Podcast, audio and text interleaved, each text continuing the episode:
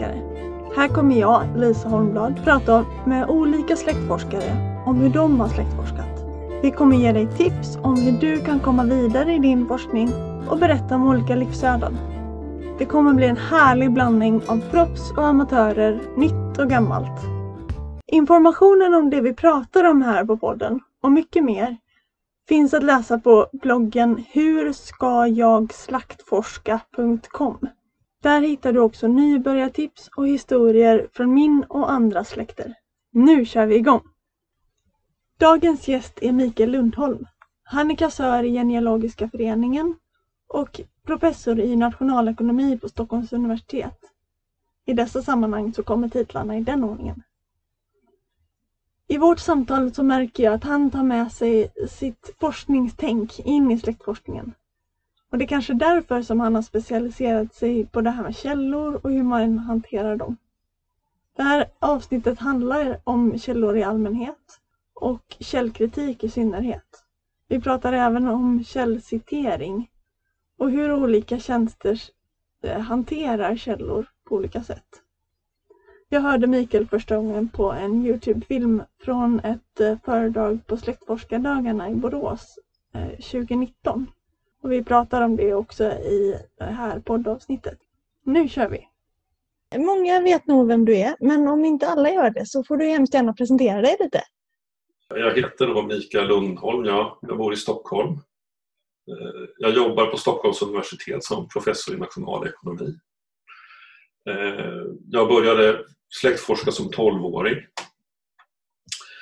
eh, och höll på med det upp i tonåren men så är det klart att eh, sen när man eh, kommer in i en utbildnings och familjebildningsfas och sådär så eh, blir det andra saker som man fokuserar på. Men för 20-talet år så tog jag upp släktforskningen igen och jag gör det kanske lite grann med mina professionella forskarglasögon. Att jag lägger den typen av perspektiv och, resonemang som jag använder i min egen empiriska forskning på universitetet, att jag också använder samma sätt att tänka när det gäller min släktforskning. Mm. Och någonting som går igenom är ju också att jag, eh, jag, jag, jag, jag håller på med olika projekt som är ganska avgränsade i någon mening och jag försöker också göra resultatet av de här projekten tillgängliga till fler personer än mig själv och min familj. Och det genom att publicera artiklar i släktforskartidskrifter. Mm. Eh, jag sitter sedan några år eh, i Genealogiska föreningens styrelse och jag är redaktör för eh, en av våra tidskrifter. Vi har två. En, en föreningstidskrift som heter Släkt och hävd som har kommit ut sedan 1950 och en prenumerationstidskrift som heter Svensk genealogisk tidskrift som har kommit ut sedan 2007. Och det är den senare tidskriften som jag är redaktör för. Intressant. Men hur kom det sig att du började släktforska? Eh, liksom, jag började också som liten, men, men hur kom det sig att du började när du var 12? Jag är inte riktigt hågkomsterna klara där men jag, det var, jag tror att det var mycket min morfar faktiskt. Eh, som, som visar morfar var en mästare på att samla dokument från släkten. Och han visade mig mycket dokument från sin pappa. Eh, och han hade också en, en, en, religiös handbok från sin morfar där hans morfar eh, som var låsmedsmästare i Eskilstuna i andra halvan på 1800-talet eh, hade då skrivit in ja, familjens eh, familjehändelser i den, här, i, den, i den här religiösa handboken. Och eh, han visade också på en släktutredning som en kusin hade gjort om deras gemensamma morfars eh, härkomst. Så det tror jag var någonting som, som triggade mig i, i detta. Sen eh, när jag återupptog släktforskningen sen så kanske det var lite andra grejer därför att då eh, när jag var då i 12-årsåldern, då hade min farmor precis dött och när jag i vuxen ålder ville liksom återknyta till det här med släktforskning, ta upp släktforskningen, då var det faktiskt min farmors släkt som jag gav mig i kast med. Eh, så det var väl det första större jag gjorde då. Det var ganska trevligt. Det gjordes tillsammans med en sexmänning till mig som hade samma härkomst. Hon är tyvärr borta nu men vi publicerade det i årsboken, Släktforskarnas årsbok 2005. Den första.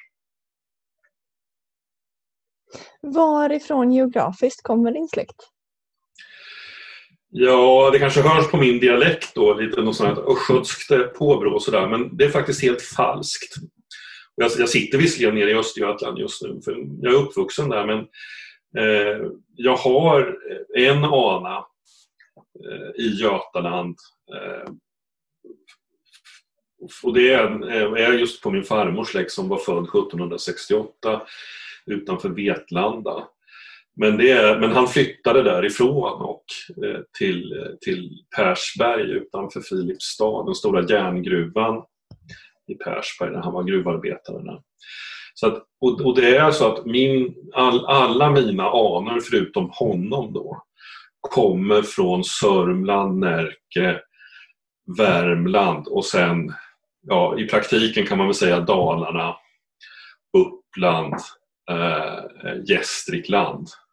Och sen, och sen faktiskt en, en del eh, längs Norrlandskusten också eftersom vi har, har så kallad burehärstamning på ett, på ett led. Var i Dalarna måste jag ju fråga eftersom jag sitter här. ja, alltså det är inte jag som har utrett mina, mina anor där utan det är ju Torbjörn Näs i Mora som har gjort det. Och Torbjörn och jag är ju, jag vet inte hur på, vi, jag, vi har inte koll på hur många sätt vi är släkt på men eh, jag vet att vi, eh, vad är det, jag är, är jag sjumänning med hans mamma och han är sjumänning med min pappa, det vet vi om. Och sen har vi, sen har vi också någon sån svinhuvudkoppling dessutom. Eh, och som jag inte riktigt har koll på exakt hur den går, men det kan finnas flera. Så det är ju, eh, det är ju Orsa. Mm. Och det är sen Omalum. Det är liksom de två. Det, det där. Men de, mina anor därifrån de flyttade i början på 1800-talet upp till Ångermanland och blev nybyggare där. Okej. Okay. Den här inre migrationen, de som var för fattiga för att det här är lite tidigare än USA-migrationen i och för sig, men den inre migrationen var väl i stort sett de som inte hade råd att betala biljetten till USA. Mm. Så. Jo, men det, det hade vi många i mina barns släkt som, som rörde på sig då också. Um, och det förstår man att det var därför. Liksom. Det, många barn i ett torp och småsyskonen bara dog. Det var inte så konstigt att han begav sig. Liksom. Nej, uh, till exempel. Um, jag har ju bett dig prata lite om källkritik eftersom det är ditt specialämne. Um, och du har sagt att du har några käpphästar som du gärna pratar om. Uh, vill du berätta? Ja, ja jag har ju, alltså mina käpphästar kanske mer har med det här med källhänvisningar att göra men de här två sakerna hänger ihop. Jag har skrivit en handbok som Släktforskarförbundet gav ut för några år sedan. Och det finns också den här filmen som du nämnde på Youtube, en föreläsning från, från Släktforskardagarna i Borås Mm. Eh, och Rås den tar ju upp det här med, med källkritiken och, och eh, det, som, det som jag tror är väldigt viktigt, i synnerhet när man börjar släktforska, det är det att det gäller att dokumentera, alltså intervjua sina släktingar. Det är ju där man börjar. Mm. Och då vara väldigt noggrann med att skriva ner de här berättelserna som de äldre släktingarna har. Men det man kommer att upptäcka då, det är ju då att Ja, de här historierna kommer ju ofta att inrymma någon spännande händelse av något slag. Det, det, är någonting som är lite spännande. Någon har råkat illa ut eller det har varit våld eller ond bråd död eller någonting sånt där. Eh, eller, ja du förstår, alltså, mormor var ju inte född på torpet utan hon var ju född på herrgården i själva verket. Ja, alltså, vi, vi, vi kommer alla råka ut för den här historien där det finns någonting som låter lite för bra för att vara sant eller lite utanför det vanliga.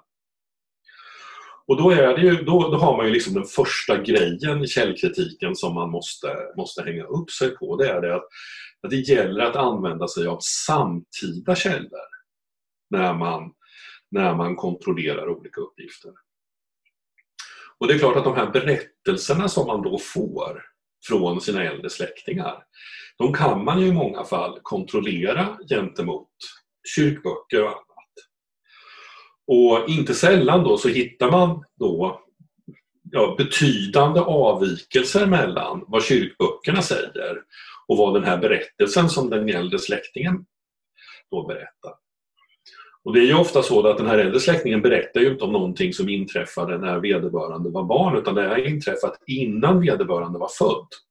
Så det här har ju återberättats i, i, eh, i, i, olika, i olika steg då till den här personen.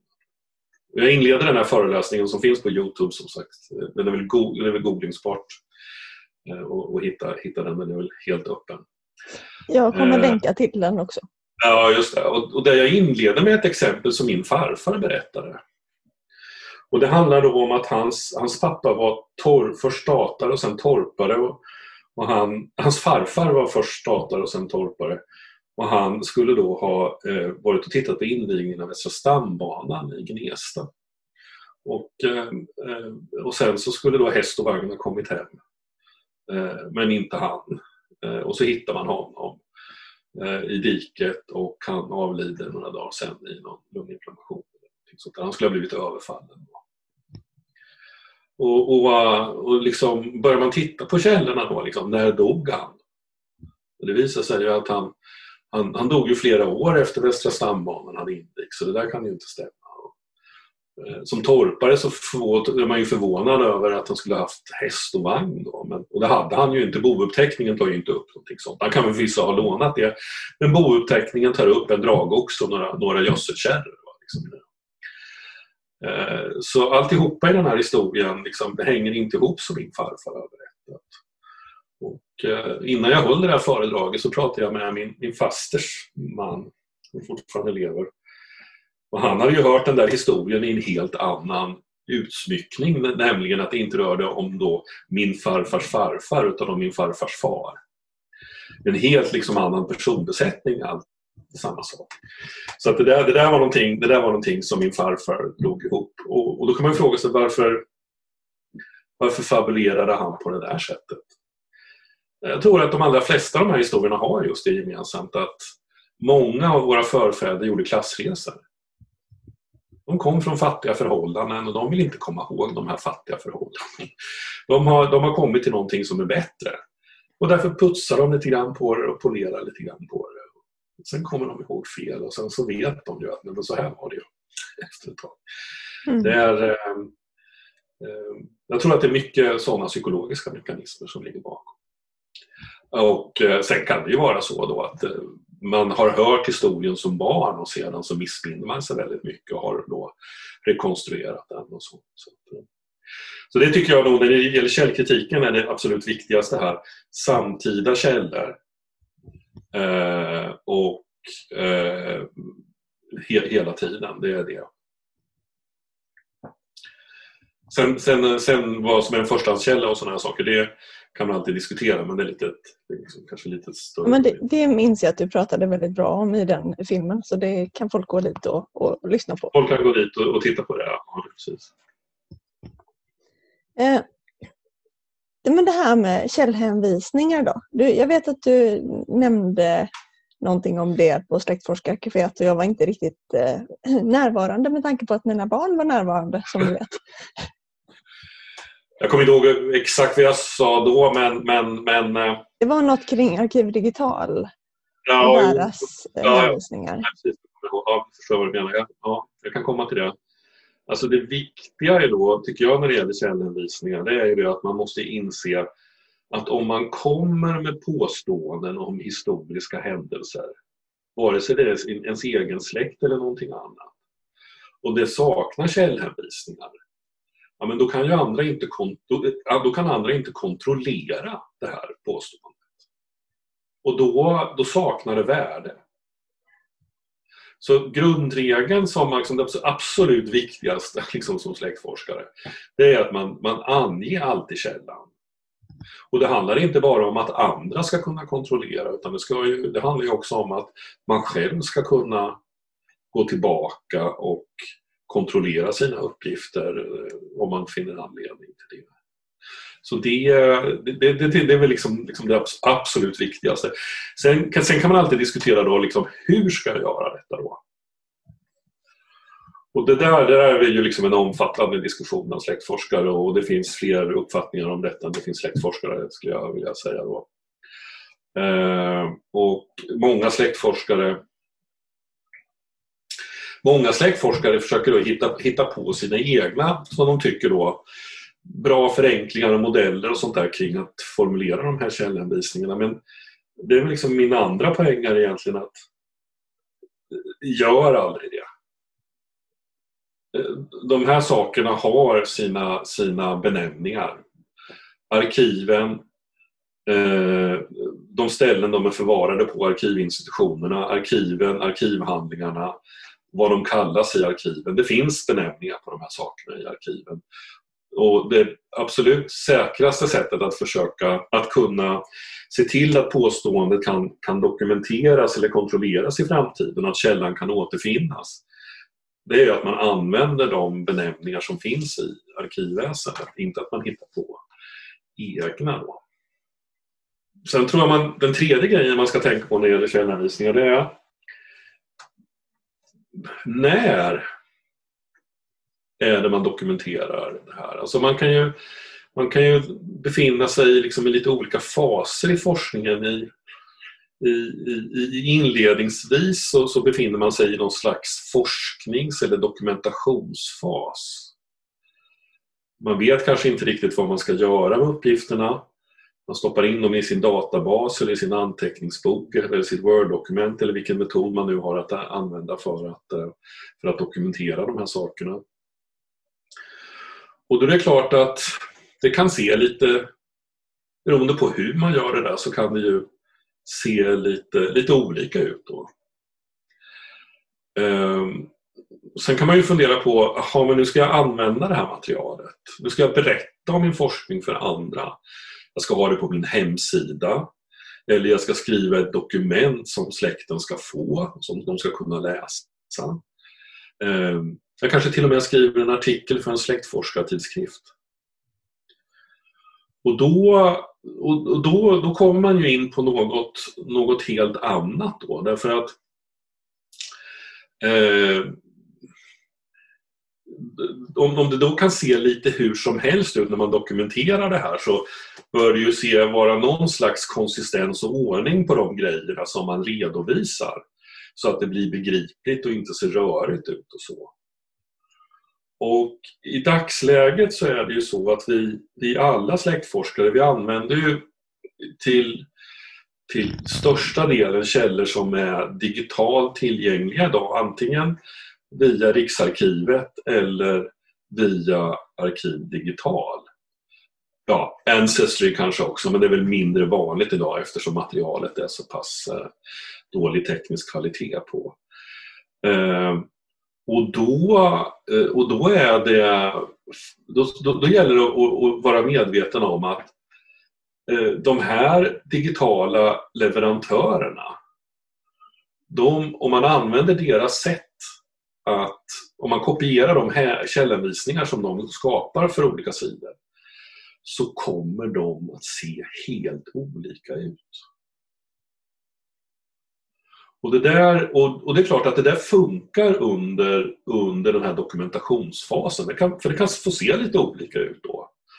Men om jag då till exempel, och anledningen till att jag kanske liksom tänker mer än andra på detta, det är ju det att jag jag är redaktör för en släktforskartidskrift och jag, jag vill att det ska se likadant ut i en och samma artikel om en författare använder källor från AD respektive Riksarkivet. Och det ska se likadant ut i den första artikeln som det ser ut i den andra artikeln och den tredje artikeln. Därför annars blir det ju jättestökigt för läsarna att förstå vad det är som, vad det är som pågår. Så det, det, har att göra då med att det ska vara underlätta för läsare i tidskriften att vi lägger ner lite ansträngning på de grejerna. Men jag tror att det är, man, även om man presenterar på sin hemsida så ska man nog kanske lägga ner lite ansträngning på det. Jag, jag kan visa ett exempel om det. Mm, gärna. Eh, och då för, för er som tittar på det här då så är det här eh, en källhänvisning plockad på två olika sätt från Arkiv Digital. Dels den vanliga och det som kallas för ren källhänvisning. Och sen är det då Riksarkivets motsvarande källhänvisning. Och de, de här ser ju eh, väldigt olika ut.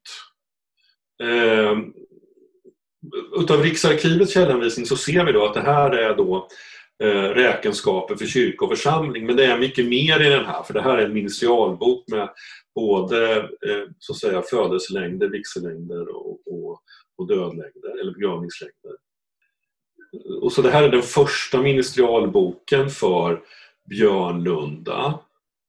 Och den, det står här då att den sträcker sig fram till 1684 och, och när det gäller de här ministerialboksdelarna så är det i själva verket att de första komponenterna finns från tidigt 1680-tal men sen sträcker de sig långt in på, långt in på 1700-talet. Så det är bara den här räkenskapsdelen som, som sträcker, handlar om det tidiga 1600-talet. Så en sån här källanvisning blir ju på det sättet lite märklig då därför att den har sekundärt material som vi kanske framförallt använder. Och just i det här fallet så är räkenskaperna kanske inte så intressanta. Men om man tittar på skillnaderna mellan de här då, så ser man ju att eller likheterna så ser vi att det står ju Björnlunda på alla tre. Det är ungefär den likheten vi har att den heter L1A1 kolon, L1A kolon 1 i alla tre fallen. Och det är ju det är uppmuntrande att de sakerna eh, är samma sak. Men, men, men när vi tittar på det som jag markerat med rött här då, för AD, det är alltså det, det är det arkivnamn som ArkivDigital ger det här arkivet. Men det här arkivet heter inte alls det. Det heter Björnlunda kyrkoarkiv. Och de flesta kyrkoarkiven har namn av typen Björnlunda kyrkoarkiv, Motala kyrkoarkiv och sånt. De allra flesta arkivnamnen har inte de här länsbokstäverna i sig. Så där, den här länsbokstaven D, då, det här är Sörmland utanför Gnesta. Så den, den här länsbokstaven D här då, det är en ren konstruktion från Arkiv Digital sida. Och det är klart att använder man de källhänvisningarna som de har här, liksom bara på det sättet, då är det klart att ja, men då ökar ju sannolikheten att man får en eh, att man inte kommer åter, att man inte kommer hitta materialet, säg om 50 eller 100 år. Va? Vad är det mer för, få, för information vi får här? Ja, vi får lite tydligare information om räkenskapen för kyrkoförsamling i arkiv, eh, Riksarkivet. Eh, och vi får också den här, den här koden eh, SC ULA 10120 och det är alltså säga ID-numret för arkivet hos Riksarkivet. De får vi på båda ställena här om vi bortser från den rena källhänvisningen. Eh, och det vi får ytterligare här då det är att vi får bild-ID både från Digital och från Riksarkivet. Eh, så att det är klart att om man ska, ha, om man ska då hänvisa då till Björnlunda kyrkoarkiv med användning av, eh, liksom man har varit inne både i AD eller, eller Riksarkivet, ja, då kommer du att använda de här källhänvisningarna och så kommer det se helt olika ut. Och så här kan det ju få se ut i forskningsfasen. Jag tycker inte jag har några problem att, att an, använda. Men däremot om man ska presentera det här så, så kan man inte så kan man inte, då måste man liksom hyfsa det här så det ser lika så att det, det, det, Då ska man i, i stort sett använda Riksarkivets benämningar. Det, det, det är de som gäller. Och det är väl det som är slutsatsen från den här lilla, lilla diskussionen då. Att använd, det som jag sa tidigare, använd arkivväsendets egna benämningar. Och det är det vi har i Riksarkivet. Mm. Men samtidigt så säger du att den är något missvisande i och med att den då det står som räkenskapsbok. Inte... Det är en räkenskapsbok och den är klassad på det för den har signum L. Då, mm. Men den, sen innehåller den andra saker. Och det här, det här, är, ju ett, det här är, ju ett, är ju ett bekymmer när det gäller många, framförallt de här räkenskaperna men även andra serier där, där de kanske har fått en där man, där man under årens lopp faktiskt har ändrat signum på beroende på att man har bedömt liksom, sammansättningen på boken olika. Dels kanske när man tog emot materialet från församlingen, dels när man förtecknade eller gick igenom det på nytt till exempel. Mm. Så det händer, det händer att, det händer att, äh, att en viss bok har väldigt olika signum. Så jag vet till exempel, det finns från ja, det någon, någon av de här Dala, Dalasocknarna som var dispens, dispensförsamlingar. Dispensförsamling. Undrar om det inte var Orsa. Där det finns Nej, förlåt mig. Det var nog Avesta förresten. Det var nog Avesta. Då finns det en, en, en, en, bok som nu är klassificerad tror jag som skrivelse från, från Kunglig Majestät och andra myndigheter. Men den innehåller då andra saker. Och den har då haft helt andra klassificeringar tidigare. Så det, det, det är någonting, det, har inget, liksom det problemet har egentligen ingenting med det här med AD och RA att göra utan det har att göra med, med liksom att eh, landsarkiven har klassificerat om materialet eh, allt, allt eftersom. Men eftersom det händer och vi vet ju att liksom, det är inte bara att man klassar om ett signum utan det är också så att man kan flytta en arkivhandling från ett arkiv till ett annat. Så till, eh, till exempel, det finns ju, finns ju material som har flyttat mellan Orsa och Skattungbyn fram och tillbaka under 1900-talet och 2000-talet. Det handlar om, om eh, eh, eh husförhörslängden bland annat i Skattungbyn. Så det är inte bara att de har flyttat däremellan. Sen, sen under 1900-talet så vet vi till exempel att när Värmlandsarkiv kom till, ja då flyttade ju liksom liksom allting från Värm, som hade med Värmland som fanns på landsarkivet i Göteborg flyttade då till Karlstad och Värmlandsarkiv där. Och sen då när, när Stockholms stadsarkiv fick eh, ansvar för Stockholms län så flyttade allt det materialet från landsarkivet i Uppsala till stadsarkivet i Stockholm. Så man har också bytt arkivinstitution. Och det kan vi nu räkna med att den här typen av saker kommer att hända i framtiden också. Vi har ju sett nu Riksarkivet har blivit en myndighet. Eh, det finns de i det här arkivväsendet som menar nu att landsarkiven är inte självständiga arkivinstitutioner utan de borde betraktas som depåer istället. Vad kommer det innebära för källhänvisningar i framtiden? Det vet vi ingenting om. Så det bästa man kan göra är att vara noggrann och att använda de beteckningar som används i arkivväsendet idag. Då har man störst sannolikhet att det här ska kunna liksom ha värde i framtiden. Jo, men samtidigt, om jag ser på den eh, liksom, ja, den RA, hänvisningen, Riksarkivet eh, menar jag.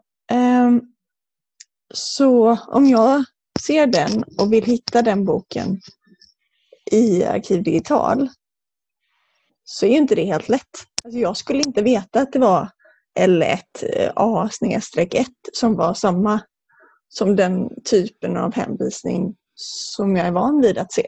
Liksom. Nej, nej alltså de, det, nu, nu är ju den där, den där strängen då som vi ser där eh, och som står i källanvisningen där, den ser man ju också i fönstret när man tittar på arkivhandlingen i, i, i, i Riksarkivets eh, digitala tjänst. Eh, så det är ju inte, det är inte, helt, det är inte helt uppenbart. Utan det får väl där får man väl liksom tänka sig liksom att, ja, det där lär man sig efter man har, skaffat, man har fått lite erfarenhet att det här L1A eh, eh, det är då signumet och ettan som kommer efteråt är volymnumret. Och det, hur ska man veta de här grejerna? Ja, men jag tror det är bra att gå in och titta i arkivförteckningen på Riksarkivet. Mm. Tror du att du skulle kunna få upp den, den eh, men här, här har vi någonting. Om du går uppåt, upp på sidan och så söker du arkiven. Då skriver du Björnlunda. Vi går in och tittar på det som vi tittade på alldeles nyss. Så skriver du Björnlunda. Och då har vi då Björnlunda kyrkoarkiv där. Och här har vi då arkivförteckningen. Då kommer det här det vanliga arkivschemat för de kyrkliga församlingarna på vanligt sätt. Och så går vi ner till L då. Eh, och där hittar vi då räkenskaper för kyrkan. Och där har vi då, då ser vi då 1 där, det är volym 1 på den här räkenskapen för kyrkoförsamling. Och det är den vi, källhänvisningen vi tittade på. Och då finns det här en anmärkning om vad den här källan även innehåller. Så det är ju, det är ju bra. Så att det här, här är det ju då liksom alla möjliga ord. Det är tidiga sockenstämmoprotokoll som gör att den får den här tidiga, tidiga benämningen. Eh, liksom tidiga liksom, från 1647. Eh, och det är möjligtvis den här Ja, ni ser, det finns en Serius Pastorum som börjar 1575 men den är väl skapad senare. Det finns ju en egenhet med den här boken som vi kanske inte kommenterar när det gäller källhänvisningen men om du tar fram, kan du ta fram en bild på den? Eh, ja. det. Där ja. Mm. Och, och, så, och så bläddrar vi bara framåt. Eh, ja, men nu pussar ju bara. Det hjälper ju inte. Ja, men när du börjar med landskapshandlingarna så kommer du att bo där. Det här är en tunn, ja, det kan ta, tunn liten avlång bok. Vi kan bara gå, in, gå fram ett godtyckligt antal, fem sidor där. Här ser vi den här Series Pastorum till exempel. Då. Ja, men det där blir bra. Och sen så bara tittar vi, liksom, går vi upp där, vi går upp och så vi ser toppen på boken. Den är lång, av, avlång och den här boken ser vi är faktiskt, den står det 32 då.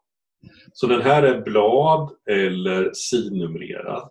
Kan vi gå till vänstra sidan av uppslaget så vi vill se om det finns det någonting där. Det står 31 där då. Så den här är sidnumrerad. Och när vi får den här källanvisningen från, eh, från Riksarkivet så innehåller den aldrig någon sid, sidhänvisning. Men det fanns heller ingen sidhänvisning i, eh, i källhänvisningen från Arkiv Digital. Nej, bara... Uh, ja, precis. Då hade jag Arkiv Digital upp. Vi kan titta på den i, mm. i samma och se hur det ser ut. Och det här kan man ju göra liksom ett stopp här då. Det är nämligen att man kan titta på arkivbildare. Mm.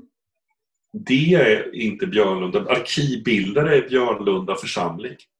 Mm. Arkivet heter Björnlunda kyrkoarkiv. Björnlunda är en ort i Gnesta kommun. Så här, här jonglerar vi med lite olika begrepp. Björnlunda, Björnlunda församling, Björnlunda kyrkoarkiv. Det är lite olika saker. Mm. Och ofta i det här sammanhanget får de betyda samma sak. Eh, om vi kan gå ner på listan här och hitta den här L1A1 då. Så här ser vi den här avlånga volymen.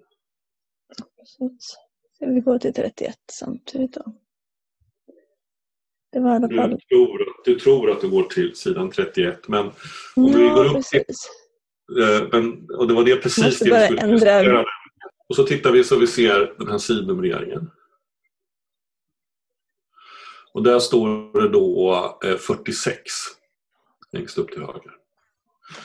Så det här är ett exempel på där Arkiv Digital har missat att föra in sidnumreringen eh, tillsammans med bilder. Så vi går in och, nu tittar, när vi tittade på den här, när du kom fram till bild 31 så, så, så, så eh, om vi går och trycker på det lilla fönstret där, där du har bild 31, där, mm så vi får fram listan, då ser vi det att det står inget sidnummer eller någonting sånt där. Så I det här fallet har man missat helt enkelt att, för att, att indexera sidorna efter sidnummer.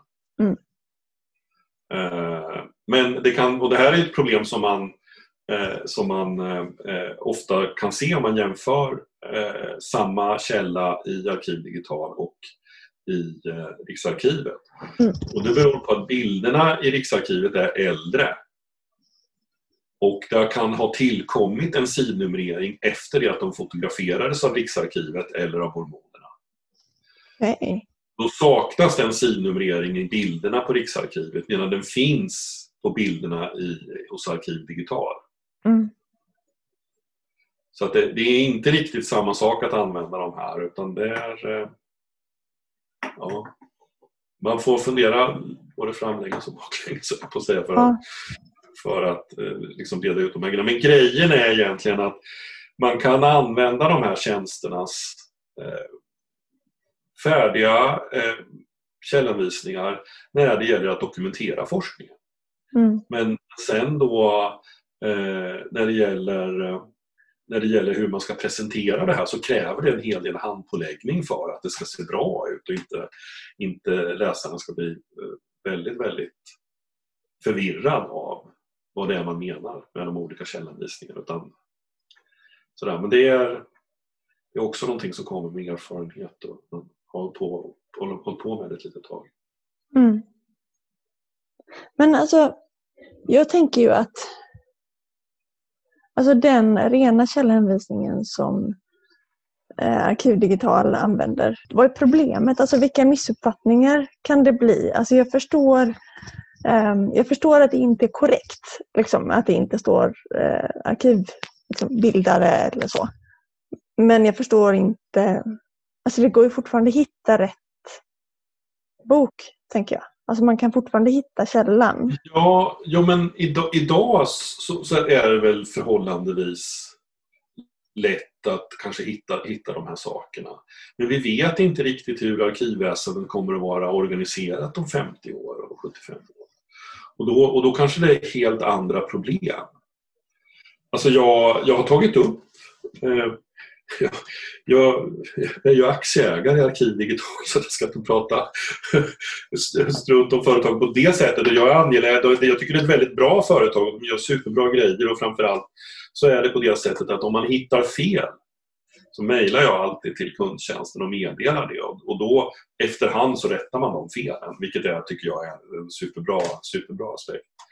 Eh, men jag har faktiskt tagit upp det här då med, med företagsledningen och styrelseledamöter i Arkiv Digital.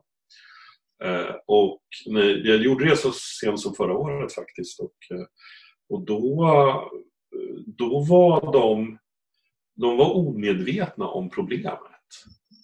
Alltså Arkiv Digital har verkligen ambitionen om av att det ska vara, att gå till Arkiv Digital ska vara som om man hade besökt Riksarkivet. Det är en bra tanke, men hur kan de ha missat att de var så olika då? Ja, alltså det, det, med, liksom, det vet, det kunde inte de svara på. Då. Och, och det... Eh, så det vet de inte riktigt. Och jag vet inte riktigt om de kommer att göra någonting åt det där heller. Men det där var inte, det där var liksom inte vad de trodde att de gjorde. Det vi, det vi såg. Va? Därför det, det, de hade verkligen ambitionen att det ska se ut som i Riksarkivet och då borde det ju heta Björnlunda kyrkoarkiv. Mm. Så att, eh, ja, men jag, jag, jag tycker ändå det är liksom ett företag som jobbar med de här frågorna så att de, det är möjligt att de kommer att liksom justera det här. Mm. Men, men grejen, varför, varför är det ett problem? Ja, alltså det, det blir ett problem av samma skäl som om jag som släkt, släktforskare sitter och hitta på min egen modell för att konstruera de här källhänvisningarna istället för att använda liksom det som finns i, i arkivväsendet. Det, det kan bli obegripligt för andra. Mm. Eh, sen kan man ju fråga sig så här, vi vet inte hur länge Arkiv Digital kommer att ha bestånd som företag. Eh, eh, Genline som många av oss använde en gång i tiden, eh, de, eh, de blev uppköpta av Ancestry Eh, många satt och eh, eh, noterade mycket nogsamt de här GID-numren för varje enskilt fotografi. De är helt värdelösa idag därför att de finns inte i Ancestry. Det är bara på volymnivå som man har glädje av de där numren. Eh, om, vad händer om, om Arkiv Digital blir upp, upp, uppköpt av ett större amerikanskt företag? Vad kommer att hända då med de här grejerna? Kommer det att ändras? Kommer det att ha bestånd och sådana saker? Vi vet inte det. Ehm, så det, så det är ju det är ju en annan aspekt av det här också, liksom de här i bild-ID-numren. Liksom, liksom, vilken funktion fyller de? Och det, och det, är väl kanske då liksom den, den, den sista käpphästen då egentligen, att de kan aldrig vara en ersättning för en källhänvisning. Aldrig. Mm. Däremot så kan de Eh, eh, däremot så kan de eh, vara ett komplement till en källhänvisning. Och det här är ju inget nytt problem. Det var många som satt och, och liksom när jag började släktforska på 70-talet då var det ju liksom rullfilmer. Och, och, i bästa fall så satt folk och, och skrev ner de här filmnumren. De är ju nästintill obegripliga. Då. Det lär finnas en, en översättningstabell i forskarexpeditionen på, på Riksarkivet i Marieberg som man kan slå i och se vad det är för filmnummer och se vad det är för handling. Men, så att det, man ska, och det är grundregeln tycker jag då, när man, om man ska liksom ha eh, vi, vi tittade nu på, på hur källanvisningen ser ut i, hos Riksarkivets digitala tjänst. Men, men det jag försöker ha som norm när jag skriver mina egna alster och publicerar i tidskrifter som jag är ansvarig för, det är att det ska se ut som om jag hade varit på arkivet, haft arkivhandlingen i min hand på bordet och sedan skrivit av vad som står på ryggen. Va? Och vad som står i arkivförteckningen. Det är så det ska se ut. De här liksom digitaliseringskoderna och sådana här saker, det är hjälpinformation och de kan ändras. Mm. Sen är liksom den modellen är inte foolproof därför att helt plötsligt så kommer en arkivarie och ändrar eh, hur arkivet är organiserat. Det har hänt. Jag tror dig. Hur skulle du, alltså om man ska säga dagens, eh, alltså när man ska släkt, forska på levande släktingar. Hur ska man skriva ner det när man hämtar information från eh, Ratsit eller birthday.se eller något sånt? Ja, jag, jag har inte... Det publiceras ju inte i och med att det är levande människor heller. Nej, nej, precis. Jag har faktiskt inte givit det någon tanke. Jag, eh, jag, jag, jo, någon tanke har jag givit det. Eh, när det gäller den typen av material så jag använder ju det när jag ska liksom hålla på och kartlägga, eh, de här tjänsterna använder jag när jag ska kartlägga liksom DNA-släktingar som jag har DNA-träff på och liksom kolla ut liksom på vilket sätt det blir släkt och sådana här grejer. Och jag gör bara så att jag skriver in namnet på tjänsten. Mm. Jag, det, så jag, jag använder Disque när jag dokumenterar det. Och sen har jag bara då en källa som jag kallar för Ratsit, ingenting mer specifikt. Eh, om man skulle vara noggrann så ska man ju då kanske bara tala om till exempel vilket datum man do dokumenterade detta. Mm. Kan jag tänka. Eh, exakt vilken sträng man har sökt på. Och Mm. sådana här saker. Mm. Mm. Eh, men jag har, in, jag, har in, jag, har inte gjort, jag har inte gjort så. Men, men det, det, det, det kan man säkert tänka sig. Att det, liksom allting som finns på nätet är, mycket, är ju väldigt lättflyktigt. Mm.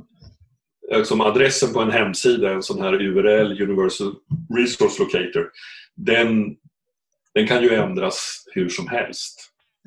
Eh, och det material som finns på den där kan ha olika URL vid helt olika tidpunkter.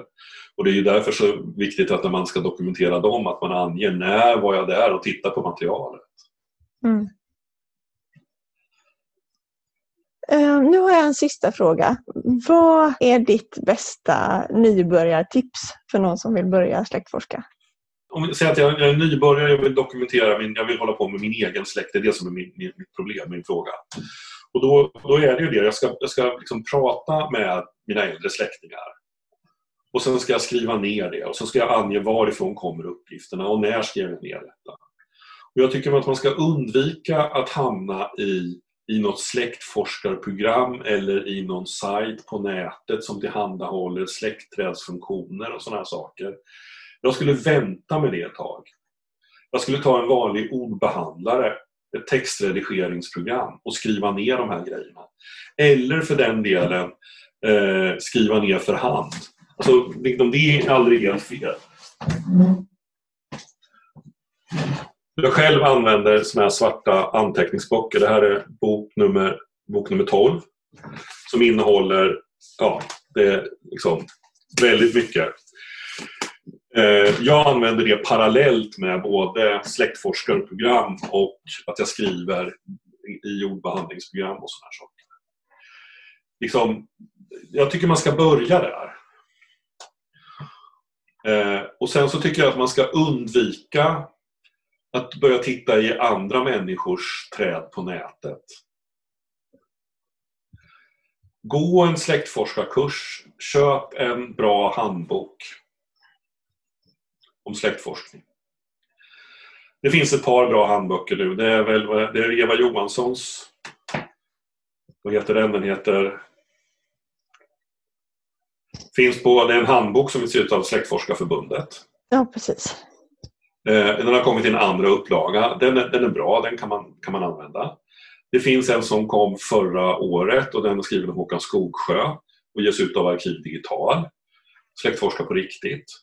Den är väldigt anpassad just till Arkiv Digital. köp en sån bok och läs. Mm. Och, eh, gå en introduktionskurs i släktforskning.